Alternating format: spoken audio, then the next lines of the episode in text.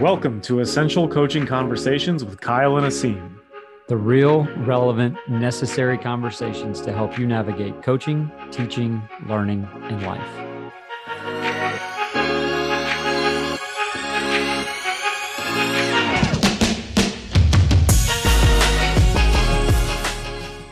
Coaches, welcome back in. This is season two, episode three of Essential Coaching Conversations. Kyle, we are back on the mic, and we were commenting in the pre-show that it felt feels like it's been like a month since we've been sitting in our respective recording spaces at our homes. Uh, literally did this a week ago, and so much has happened in the span of a week. And you know, we just had our first day of school today. Just you know, really grateful that all of our players had a great day. All of our new players are, are feeling like they're, you know, they belong, and it's it's a good decision that they made to come to us. Um, but yeah, man, it's it's been like a whirlwind last week. It feels like it honestly does feel like a month. Did we miss a week of recording and we just don't know it? Like, I don't know. I'm I'm asking. I don't know. I wouldn't be shocked if we did, but that's that's really what it felt like. That it's been it's only been a week, but it, it was that was one heck of a week and a lot going on. And you going back to school, and we had our first football game, and just a lot of newness and Mhm. a lot of things to get done and figure out. And um, it really was it was a week that felt like a month. Like it was a, it was a month worth of stuff packed into a week. And my, I was talking with my brother about us going into that week, and we had our first home events at at Tech, and we had a soccer match and this this um, event on Friday, and our football game on Saturday, and another soccer match on Sunday. And he was like, "I'm gonna set the over hour on the hours worked this week at 68 and a half," and I was like, "Over." Yeah. And I was like, I think I'm going to hover around 75. And I was 75 on the nose, going back and kind of totaling it up. And we had a schedule change on Friday that actually got me home earlier. And it was like we would have been at 80 hours, you Yeah. know, in, the, in, in that week, which, you know, kind of sounds insane. But at the same time, like, it was a ton of fun too. I mean, it was, it was, it was awesome. Um, just getting to experience all kinds of really cool new things that I've never gotten to do before. And I think it's, I don't think people get to say that a lot in their lives, especially when they're, you know, in their late 30s and, you know, you're married with kids and all these things. It's a lot of just kind of the same thing over and over again. And it feels like the last month or so has been a really great, amazing journey to literally get to experience things that you've never gotten to experience ever before in your life. Uh, and so that's been, it's been exhausting. It's been scary.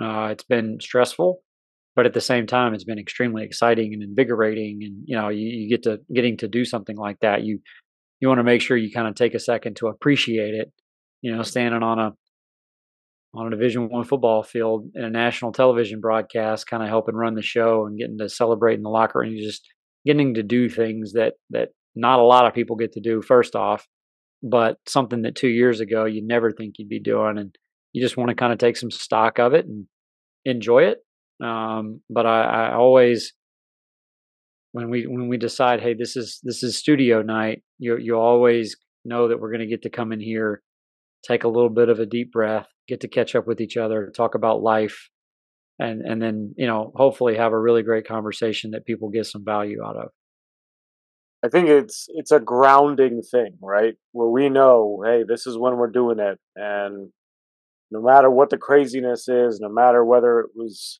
a very hot and sweaty day at school, and you're just like, you know, you're you're preparing yourself for the next day, and you know, it, it's just it is a grounding thing, and to hear the stories of what's happened, even we didn't have enough time to get into all of it, but you know, I don't I don't miss the college athletics life, but I also miss the college athletics life, mm-hmm. yeah right? Because it's that, you know, especially from the the admin point of view and game staff point of view, not necessarily the coaching piece, but like being a support person. And this was a topic we had actually talked about talking about anyway, was that skilled staff idea, right? Not just support staff, Mhm. but skilled staff. And what their game day is like um, which I think we should still talk about. But yeah uh, totally agree you know, I do, I do definitely miss that. in a very like sick and twisted sort of way, right? Like Oh, yeah. a glutton for punishment type of thing. Um, but anyway, yeah. So let's uh let's jump in with our our athlete shout outs. Um, Kyle, I'll let you go first here. Who is your athlete for episode three? Well, you had, you know, we've talked about before how we've never had the same person, and you were like, "Oh, we're probably going to have the same person," and I was like, eh, "I doubt it. I'm going to be extremely shocked uh, if we have the same athlete today." Okay. Um, but I'm I'm going with a guy from a little place called Cut Off, Louisiana. okay, we don't de- we definitely do not have the same person then. Don't have the same person. Cut Off, Louisiana. Went to Northwestern State University. Undrafted quarterback back in 1983. A guy by the name of Bobby Joseph Hebert Jr. Bobby Airba- Bobby Hebert was the quarterback in the USFL. Ended up getting going into the NFL undrafted. Played for the New Orleans Saints and then played for the Falcons. And he had the the first, I think, winning season of the best season in, in Saints franchise history. First quarterback, I think, that took them to the playoffs. Um, but it's not every day you get to come on and talk about a guy from a little place called Cut Off, Louisiana, and Lafourche, all the way down in the the the very very bottom of the boot. Um, so yeah, this is the Bobby Hebert episode. That may be the most obscure reference you've made since we started doing this. Not if you're from not if you're from South Lafourche High School.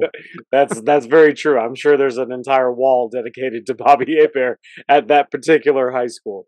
Um, you know, Shannon, if you're listening, if you know who Bobby Hebert is, please let us know because I have no idea who that is. Um, USFL champion. He was the MVP of the league before he came into the NFL. Uh, played um, played for the Michigan Panthers, I think they were.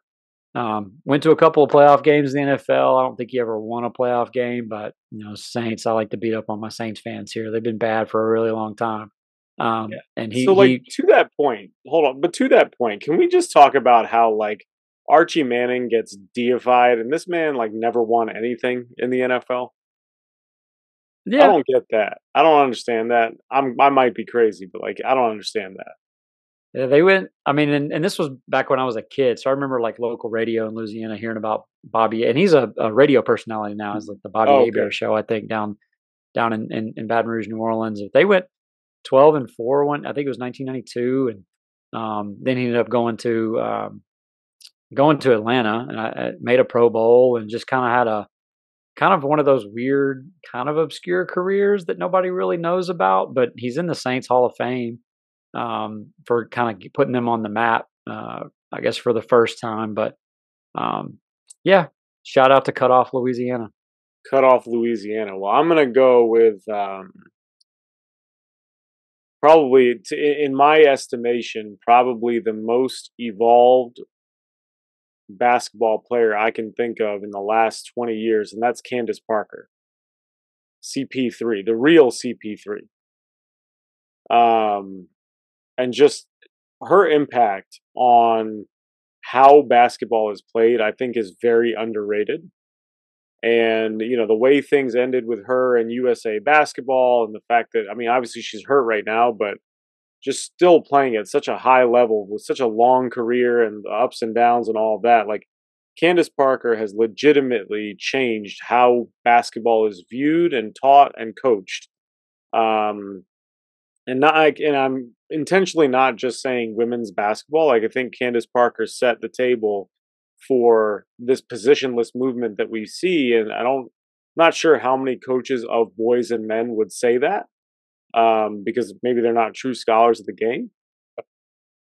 But some of the things that she's been able to do and not just in the pros but even when she was at tennessee like just ch- absolutely changed the game and how we thought of players that were over six foot in women's basketball taller players players who had tremendous length and skill and she defied sort of the idea that if you're six four you have to play back to the basket right? And she was one of the, the earliest women to dunk and dunk repeatedly and like just really the impact she's had on the game is so outsized um and, and it's it continues right i think she's in like her 20th year or something like that she's been around for a long time but not slowing down. Hopefully, anytime soon. She's playing with my Las Vegas Aces now, um, and she's hurt, which is unfortunate. But you know, get well soon. And Candace Parker. So this is the the Bobby Hebert Candace Parker, or maybe we can call her Candace Parquet. You know, like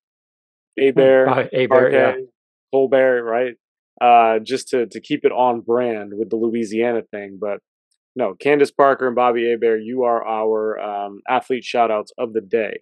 Two No. two firsts. So Bear was the first to make the playoffs for the Saints, and and Candace was the first uh, female to dunk in an NCAA tournament game. So There you go. a little bit of crossover where you probably wouldn't expect it. And I, I think another thing I remember about her from Tennessee is they actually listed her on the roster as a forward, a guard, and a center.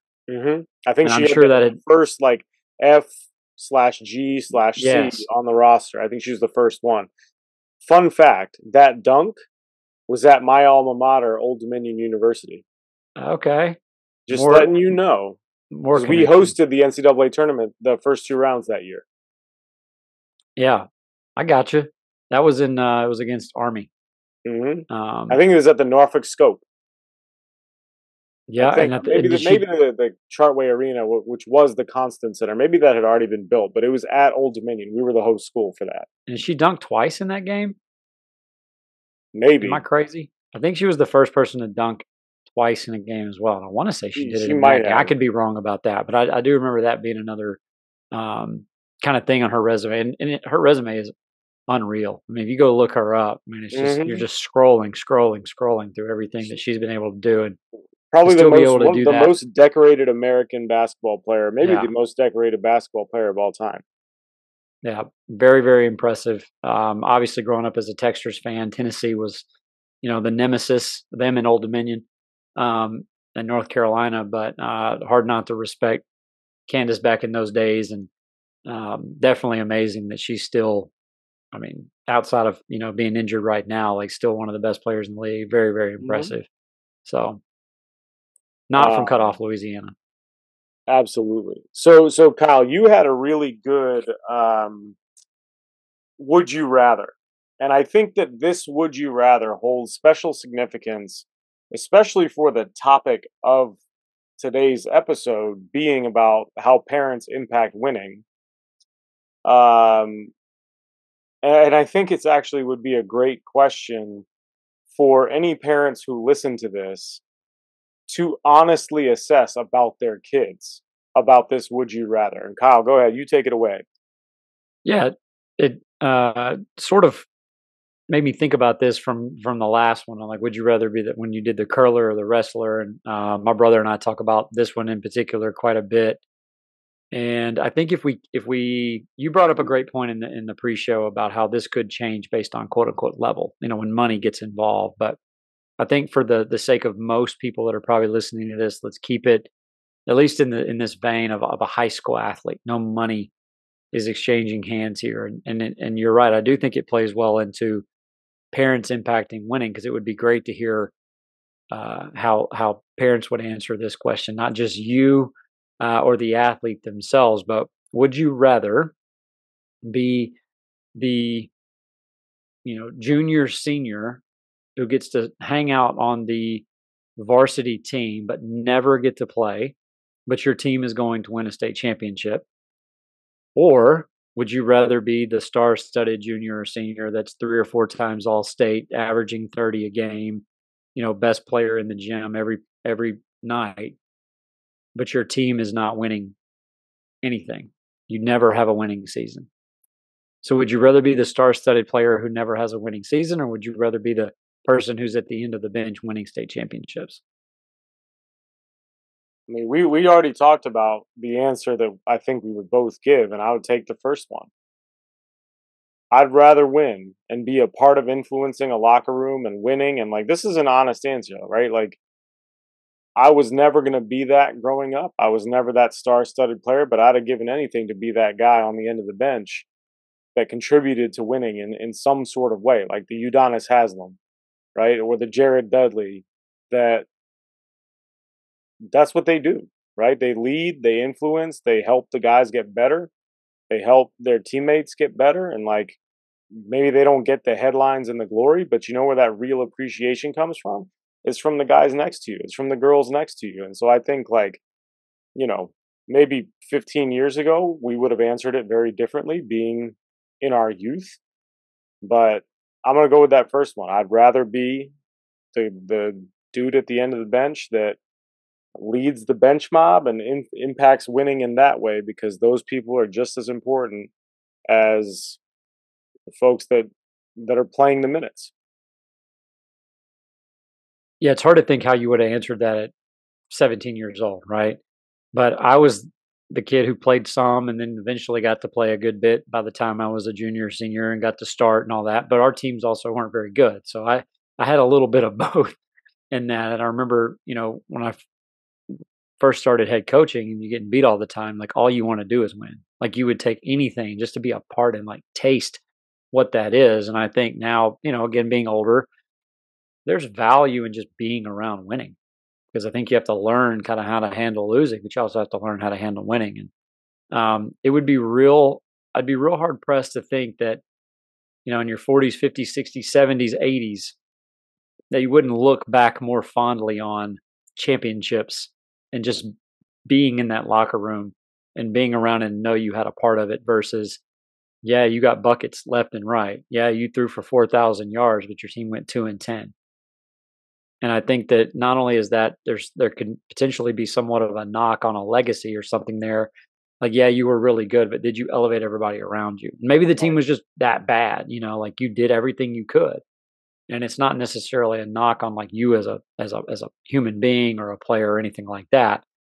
But i do think the interesting caveat to that is what would the parent want do you as a parent want to sit there and watch your kids sit on the bench and never play but get to see that run or do you want to sit in the stands and watch your kid do nothing but pot, compile stats but know you're going to get beat every game mm-hmm.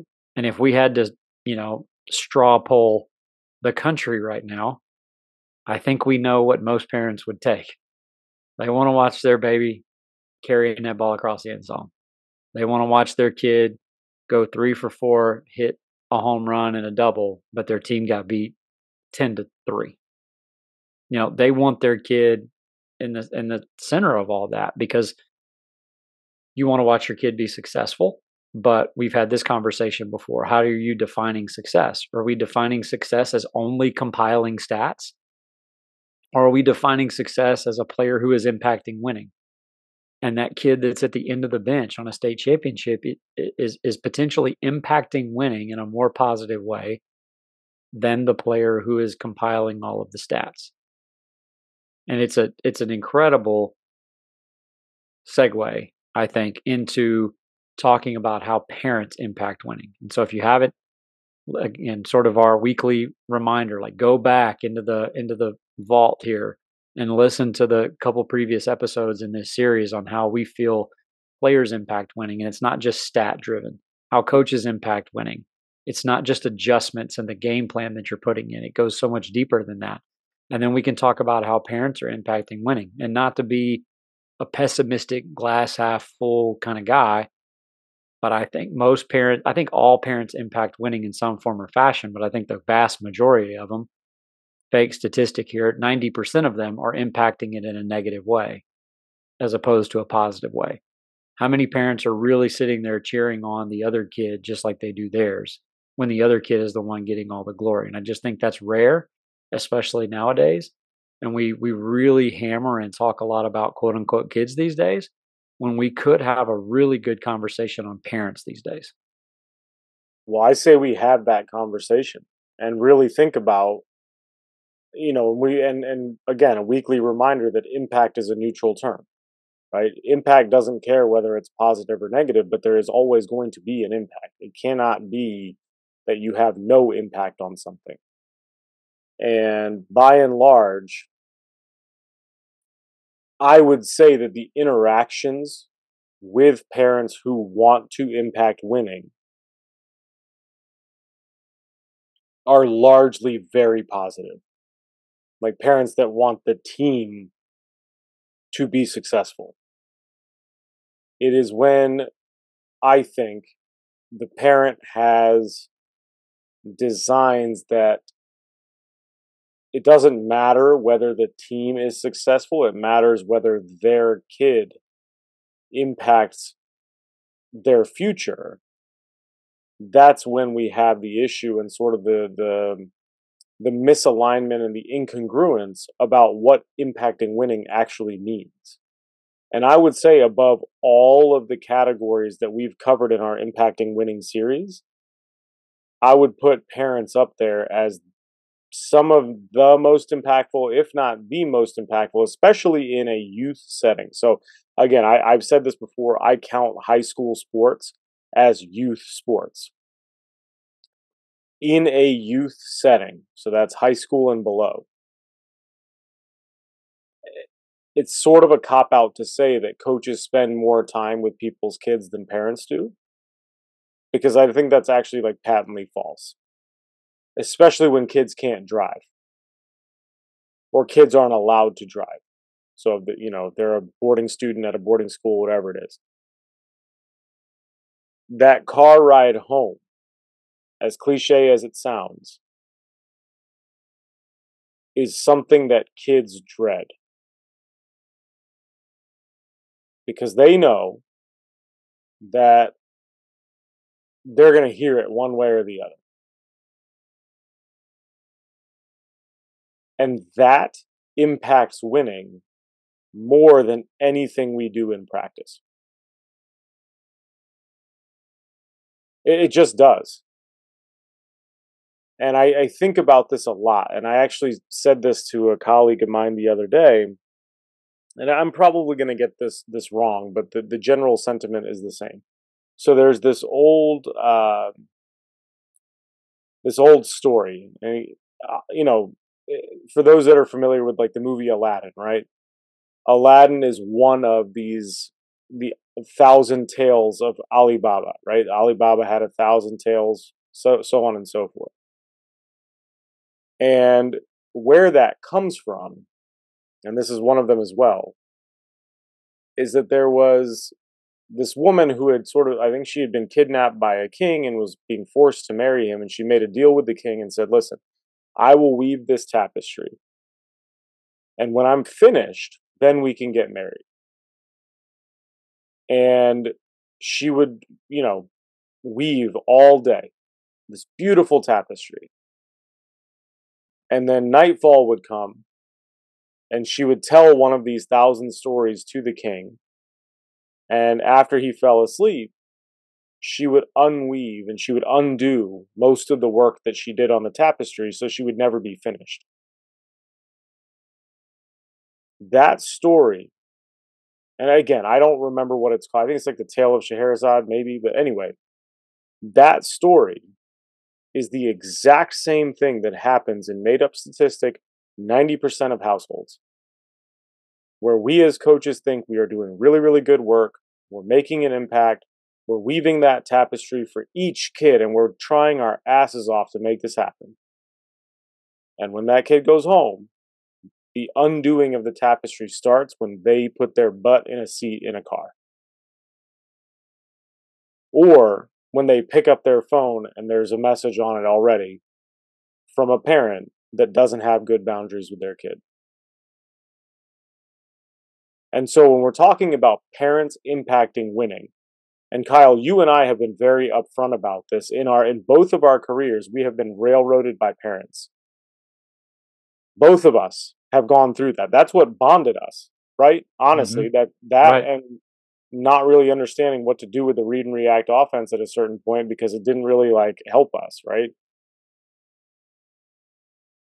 And it's not coming from a place of bitterness, it's coming from a place of disbelief.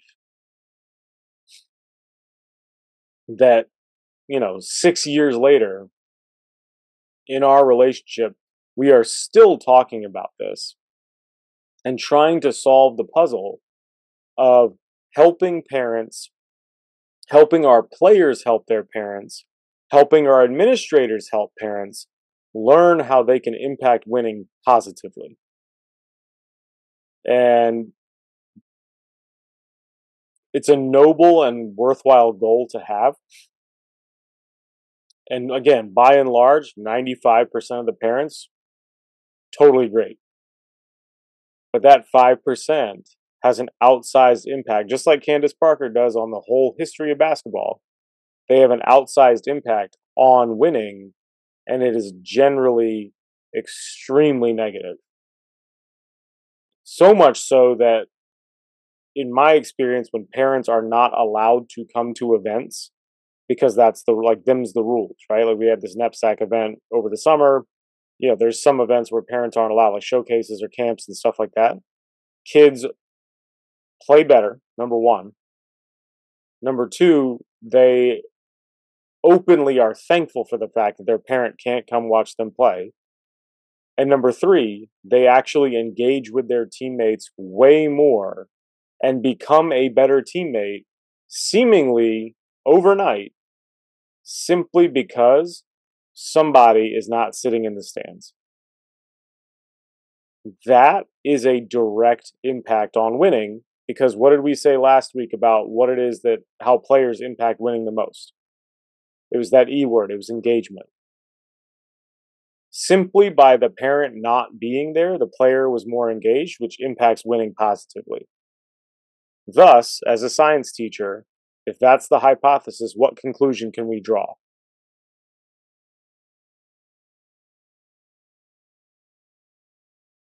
So I think where we probably need to move this is like what do we what do we do about it? Right? Right. Like what are the what are the options? And, and are most parents even aware that they're impacting winning? You know, or if we can sort of reframe it in that in that kind of way. And not just from their own, you know, kids' performance, but other uh, players on the team to the the team as a whole when you have when they're going back and you're unraveling that, right? Like I bring it back to entropy. The entropy is going to be there regardless of whether we do anything or not. So we have to fight it. We have to combat it. The one thing we don't want to do is add to it. And every time we go through and we unravel that tapestry, we're essentially intentionally adding back to the issues that we're going to have. And every time we do that, it becomes that much harder to move forward. So this is where I think it's a great opportunity to sort of pivot that conversation to like, well, what can we do to help our parents positively impact winning? For their child, for the rest of the children on the team, and then for us as an entire entire program. And I, I don't think anybody who knows us is going to be shocked to hear us talk about it. it's going to come down to recruiting and relationships. You have to recruit everyone every day, and that includes the parents in your program. If you're one of those that says, I'm not going to talk about playing time and I don't talk to parents, it's like, yeah, you can get away with that at a certain point and you can cut that out and pretend those problems don't exist. But again, to steal one of my wife's favorite phrases, denial is not a cure. Just because we pretend like that problem and that stuff isn't going on in the stands, just because we pretend like that ride home is not happening, we can ignore it for long enough, doesn't mean that it's not happening. It doesn't mean that it's still not negatively affecting you in some kind of a way. It may not just have resulted itself into a loss on the scoreboard yet. But at some point, unfinished business is going to come out. And so, why are we not doing everything we can to combat that up front? And then at the end of the day, I think that's how we go to sleep at night. I can I can go to sleep at night knowing that I did what I could. Even going back to our weekend, you know, with the football game, like there were things that we screwed up. But all of us rested easy because we knew we had put in the work that we needed to do and we got the result that we deserved. Even with the the hiccups here and there. And but but you're putting in the the necessary energy to fight that entropy on the front end and not just hoping that things are going to work out. And this is where i feel like I, have learned a ton from you in terms of having to go reach those parents because i was the person that just thought no i'll just ignore them i'll just pretend like they're not there. But the more you pretend they're not there the the more aggressively they're going to come find you to the point where they are grabbing you on the court after a game, after a loss, and confronting And you about certain that. things. And it turns into a scene. And mm-hmm. thank goodness 12, 15 years ago, there were no iPhones, you know, putting things on Instagram, those kinds of things. But like you're one moment away from something like that happening. So, what are we doing about it? And again, this is, I, I credit you for sort of changing my mindset on a lot of this stuff with things like parent newsletters, parent retreats, treating parents like they are a part of the program. treating them not treating them like they're kids, but treating like them they're the they're athletes too. How can they come in? How can we recruit them? What are some things that we can do and talk about? Because most times a lot of those things in any sort of organization, a lot of the the misunderstanding is not a misunderstanding of what should take place or what's right or wrong. It's the misunderstanding of the communication and the reason behind it. And so we need to go ahead and get out on that on out, up front and most coaches would say, well, I don't have time for that. We barely have enough time to practice with our kids. And yes, that's right. We probably barely do. But what the work we don't do in August is going to come back and bite us tenfold in November, December, February, or next August. Because that sophomore parent that was a little bit of an issue that we sort of ignored, now their kid's a junior. They're an upperclassman they're expecting certain things because their kid is a quote unquote leader now because they're older. They didn't get better, they just got older. And with becoming older, that should come with it some sense of entitlement, some sense of playing time, some sense of accolade, some sense of of greater responsibility on the team, whether they deserve it, earn it, or should have it. So what are we going to do?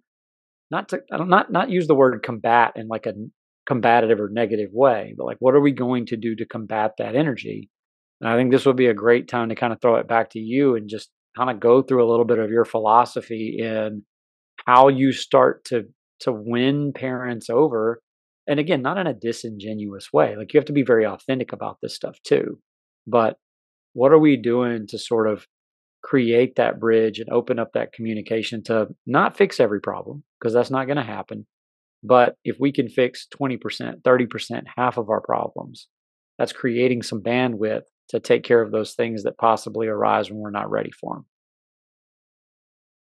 Yeah, I mean, that's really high praise coming from you. I feel like I learned a lot, especially from you, in, in terms of even how, like, as Kendall has been growing up, just observing how you've operated as a parent with school things and with, with teachers and things like that. Like, that's been really um, influential in how I try to work with parents, not against not against them. Um, and I think what's really difficult sometimes too, and coaches, you'll probably nod along uh, when I'm saying this, is like generally the kids are amazing, right? They're, they usually don't have a lot of turds on your team but it's very difficult when that email comes through or that phone call comes through or you get the glares after the game and all that stuff to separate the kid from the parent. And so I think when we're thinking about impacting winning, and this is where like, you know, parents, we just we just talked about the car ride home, but that type of body language, that type of eh, those type of actions, things like that, like that has a direct impact on winning because it's a distraction.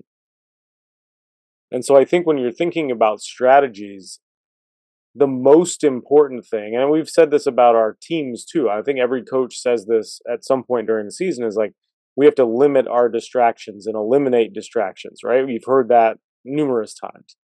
And I think, in a manner of speaking, and this is not trying to like shit on parents at all, but in this day and age in youth sports and even in college sports, like just throw it all together, even in pro sports, you see like Lonzo Ball's dad, you see uh, Ja Morant's dad, right? Like these crazy people who are just like, they're doing too much.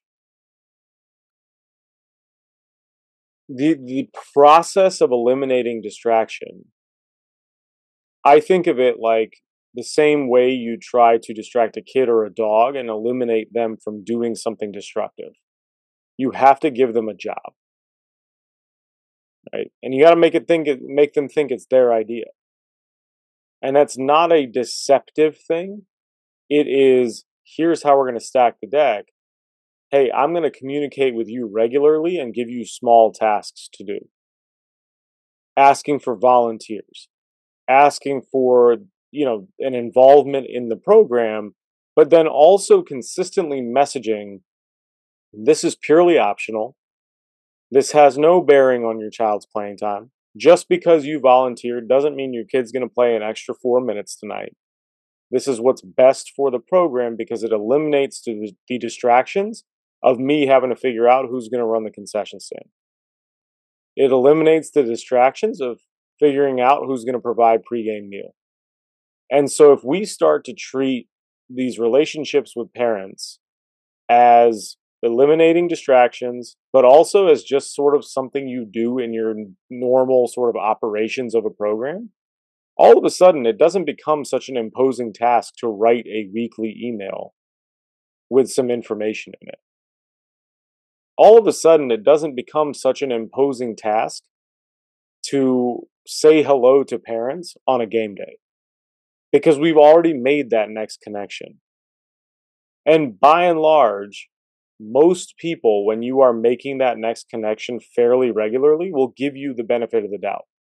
I say most people because I, it shouldn't even be most people. I say some people. But over the course of time, as you are congruent to what you said you were going to do, that develops trust. And those distractions start to go away.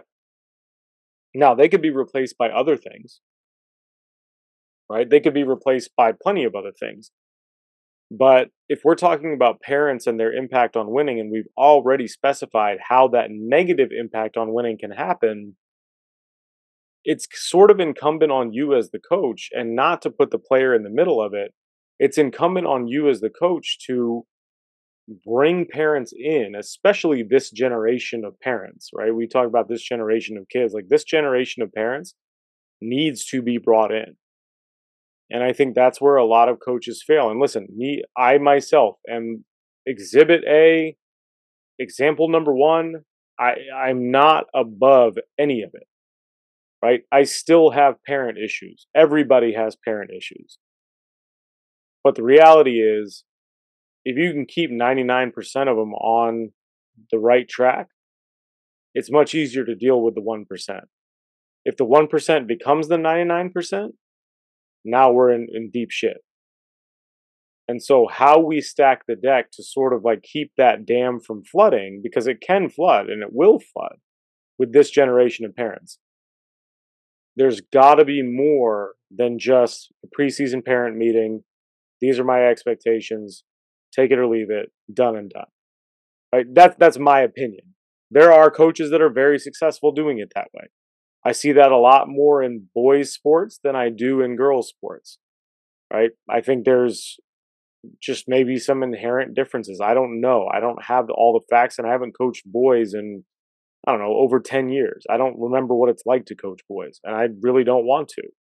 I love coaching girls and women, but there is something different about girls and women's parents that and and again, I'm not I don't know what it is but there needs to be more. And I think boys, coaches who coach boys, can take a lesson from how we approach that with girls and women's parents, just by virtue of the fact that that was the testing ground for me um, in helping develop some of those healthy manhood traits that Kip talks about and avoiding some of that toxic masculinity of having to be the man and trying to be him and you know, I got to get mine and all of that stuff, right? Like we can learn to do those things differently, but it's not going to happen just by the coach saying it. It's got to be echoed by the parents.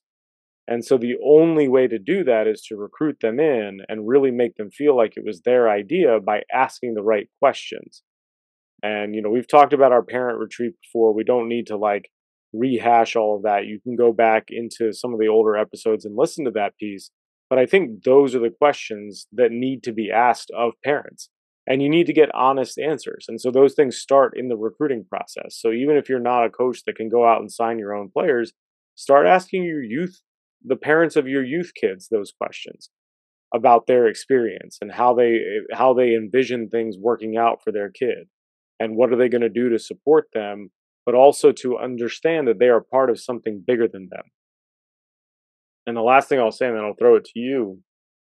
It's a very common phraseology, but I think it's it, bears repeating, and I think it's kind of the central tenet of all of this.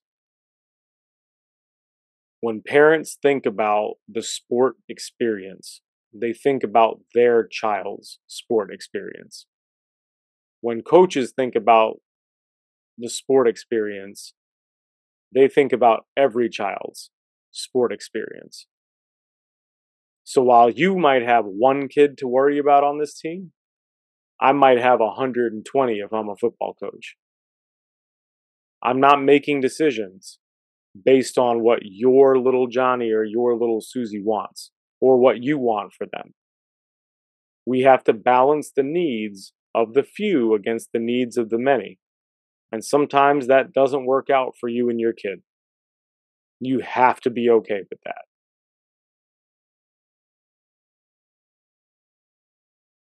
How many parents, if they hear that in a meeting, they all kind of nod along, like, "Yeah, yeah." Oh, they bobblehead yeah. the shit out of it. They bobblehead bobble, the, bobble, bobble. But they're Yeah. not. You're not talking to me though, right. because I'm not the problem. That's so and so is the problem.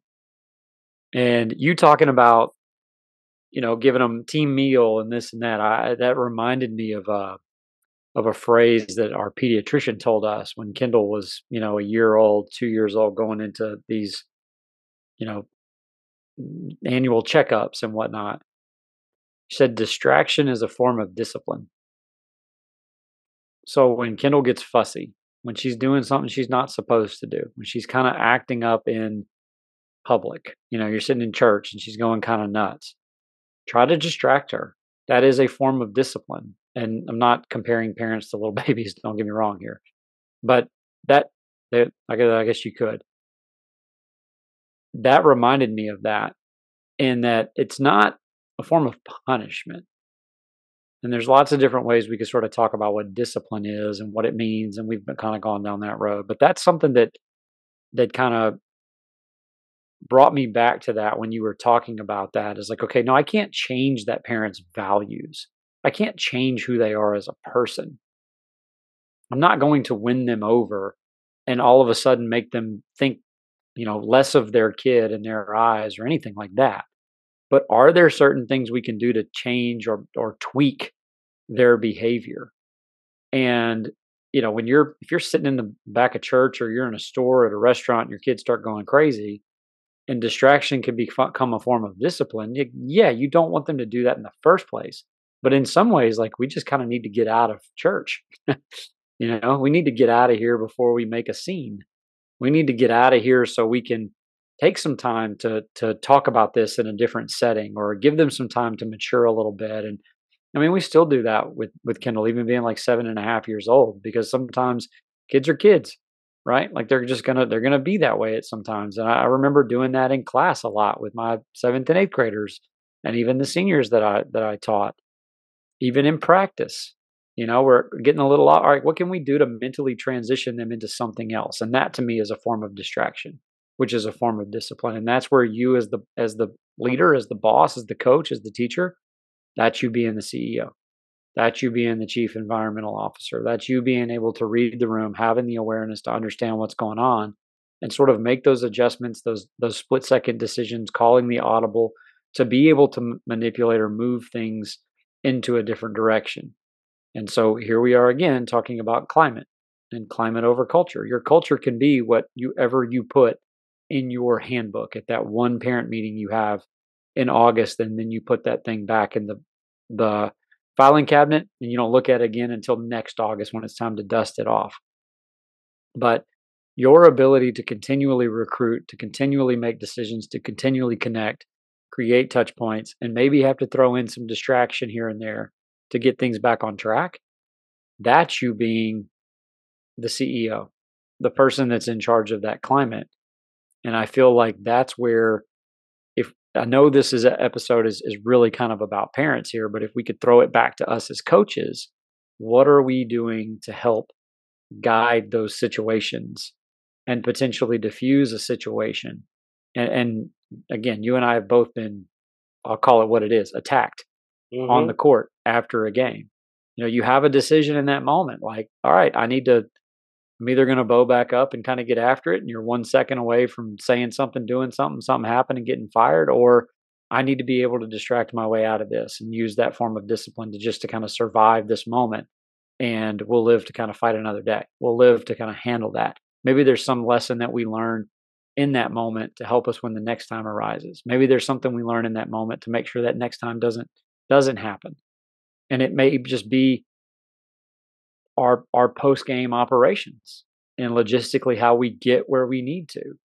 And I don't think that's a form of not paying attention to these potential issues or relying on hope or anything like that. I think you're being very intentional about not putting yourself or other players in these potential situations. And hopefully you don't ever have to deal with some of that. And again, to your point, we can sit here and do all of these things. We could do everything quote unquote right. We're still going to have issues at some point in time. There is no such thing as a utopian program. There is no such thing as somebody who's not upset.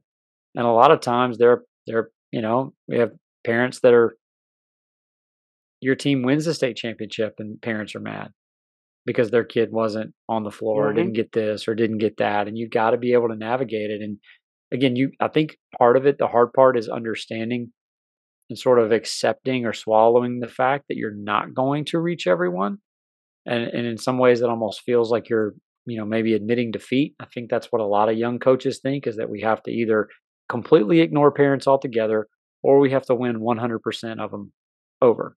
There is no real middle ground. And i think at some point you just you kind of get to a point where again like you can sleep at night because you feel like you stacked the deck in your favor as much as you possibly could and you kind of know that you're going to win some you're going to lose some but at the end of the day you you did everything that you could in the best interest of yourself each individual player and then the program as a whole so i i think that sort of leads us to the next transition in this conversation about what are the parents' responsibilities? Like, if we had to write a sport parent rights and responsibilities thing, like a document, right? What would be the top three responsibilities that a sport parent has to eh, eh, has to like exhibit or has to take on in order to be allowed to watch their kid play. Right? Let's let's call it what it is. Like that's that's the carrot, right? You get to watch your kid play, get to watch a kid participate in something they love to do. But more and more we're seeing that parents impact winning negatively. And those are the ones that make headlines, right? Nobody nobody talks about little Johnny's mom or little Johnny or little Susie's dad who never says a word that's not encouraging to all the kids, gives kids rides home if they need it, you know, goes out of their way to make sure that everything's good and like cheers for all the kids, right? Those those parents don't make headlines. They're exhibiting those rights and responsibilities and all that stuff. But for the ones that do, that have a bigger negative impact on winning, what would be the things that we need them to do to start impacting winning positively? I think the number one word you're going to get there in one of those top two or three things is respect. There's going to be some line in there about how you have to be respectful of officials, respectful of other parents, respect the game, and yada yada. But then do we take the time to define what respect means? Do we go through this this RACA process to figure out, you know, what you would do with your athletes? We're gonna we're gonna talk about standard setting with parents. What does respect mean to you? Is it simply not standing up and yelling a bunch of cuss words at kids? And then we don't do that during the game, but then we do it in the car ride home or we talk badly and negatively about the coach. It's not just being respectful at the event in front of other people. It's sort of the, you know, while nobody's watching kind of thing. It's what types of conversation are we having? Re- repeatability of the habit, regardless of where you are. And then when your kid decides, hey, I'm going to start talking about somebody, or another parent starts talking about, hey, I'm, I'm going to, you know, start bringing up somebody else or whatever. Do you have the discipline and the, you know, kind of distracted maybe in that moment to get yourself out of that situation? So if we're going to standard hack here with parents, let's define what respect means. And again, it doesn't mean just not acting a fool at the game. That would be that very low bar of character, mm-hmm. right? The definition of character just meaning, well, I'm not going to do something negative. No, it's actively doing the right thing. It's actively doing the positive thing. It's you as a parent heating the cheese. It's you as a parent actively seeking out, searching out, doing the right thing. So when that one parent starts to chirp up, you're like, no, that's not what we do here. when your kid starts to bring something up in the cart, nope, that's not what we do here. And I think I've told this story before. Like I don't, I didn't realize my parents didn't agree with my coaches on things because I never heard them say anything about it. I was in my late twenties the first time I ever heard something negative from a parent about one of my coaches. I just always assumed that my coaches were doing the right thing because my parents thought they were doing the right thing. Mm-hmm. Now they probably thought I should have played more and all those things like parents do, but I never heard it. So it never creeped into my mind that maybe I should be playing more. I wanted to play more. I thought I should play more, eh, but it was like, well, you need to get in the gym and work. You need to learn how to shoot. You're five foot ten and a half. You're not very fast. You're not going to lock anybody down. You can't dribble. like you can't, you're going to have to figure out a way to contribute and impact winning in your own way. And I feel like that was their way of impacting winning was by continually forcing me to figure out how I should impact winning. And I I don't know how often that happens in that way or the reverse. Like it's so easy to say not have the discipline to say the thing you want to say, right? So I think a lot of it comes down to you can think it even as a parent. You can think those things but is there sort of the the character and the, the repeatability of the positive habit where the positive habit is just simply not saying everything that's coming through your head and not and it's sort of not like spiraling in a manic way and like jumping to conclusions before you've asked the right questions yes right like so i i will take what you said and i will take it one step further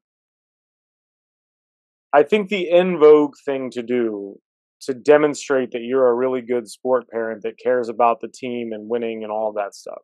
And again, we're not talking about just winning on the scoreboard, right? We're talking about winning as a whole. So, yes, winning on the scoreboard is part of it. But we also can define winning as the way that we interact with each other. We can define winning by having an, uh, an incredible climate, incredible culture. We're building towards something. Not every team can win every game they play. It's just not going to happen.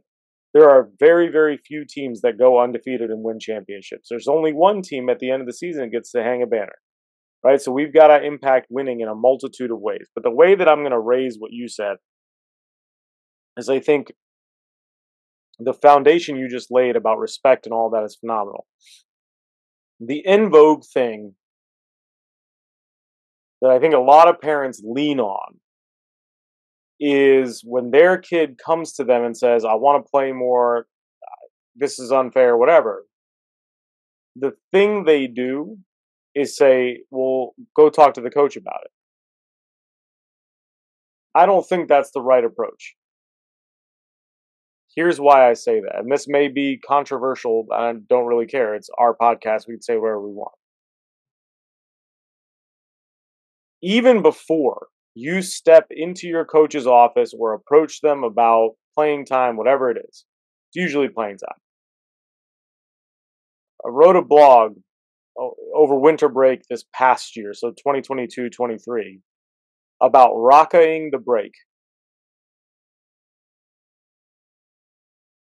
Parents, stop telling your kid just to go talk to the coach.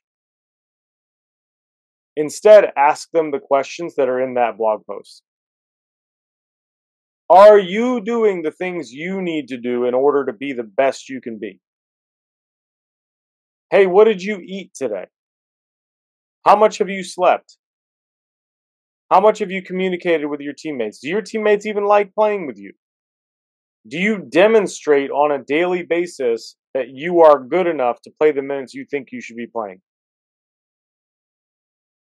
if parents can start having that conversation even before the kid walks into the coach's office, now we're impacting winning in a positive way. Because it shows a united front. Even if you think, like you said, yeah, my baby should be playing all the minutes. My child is so good. My kid is the best. You can think that. Nobody's saying don't think that. You'd be kind of ridiculous to think that your child's not good at something, right? Like you, you want them to achieve. And we can talk about perfectionism and achievement later. Like I think that's a whole separate topic.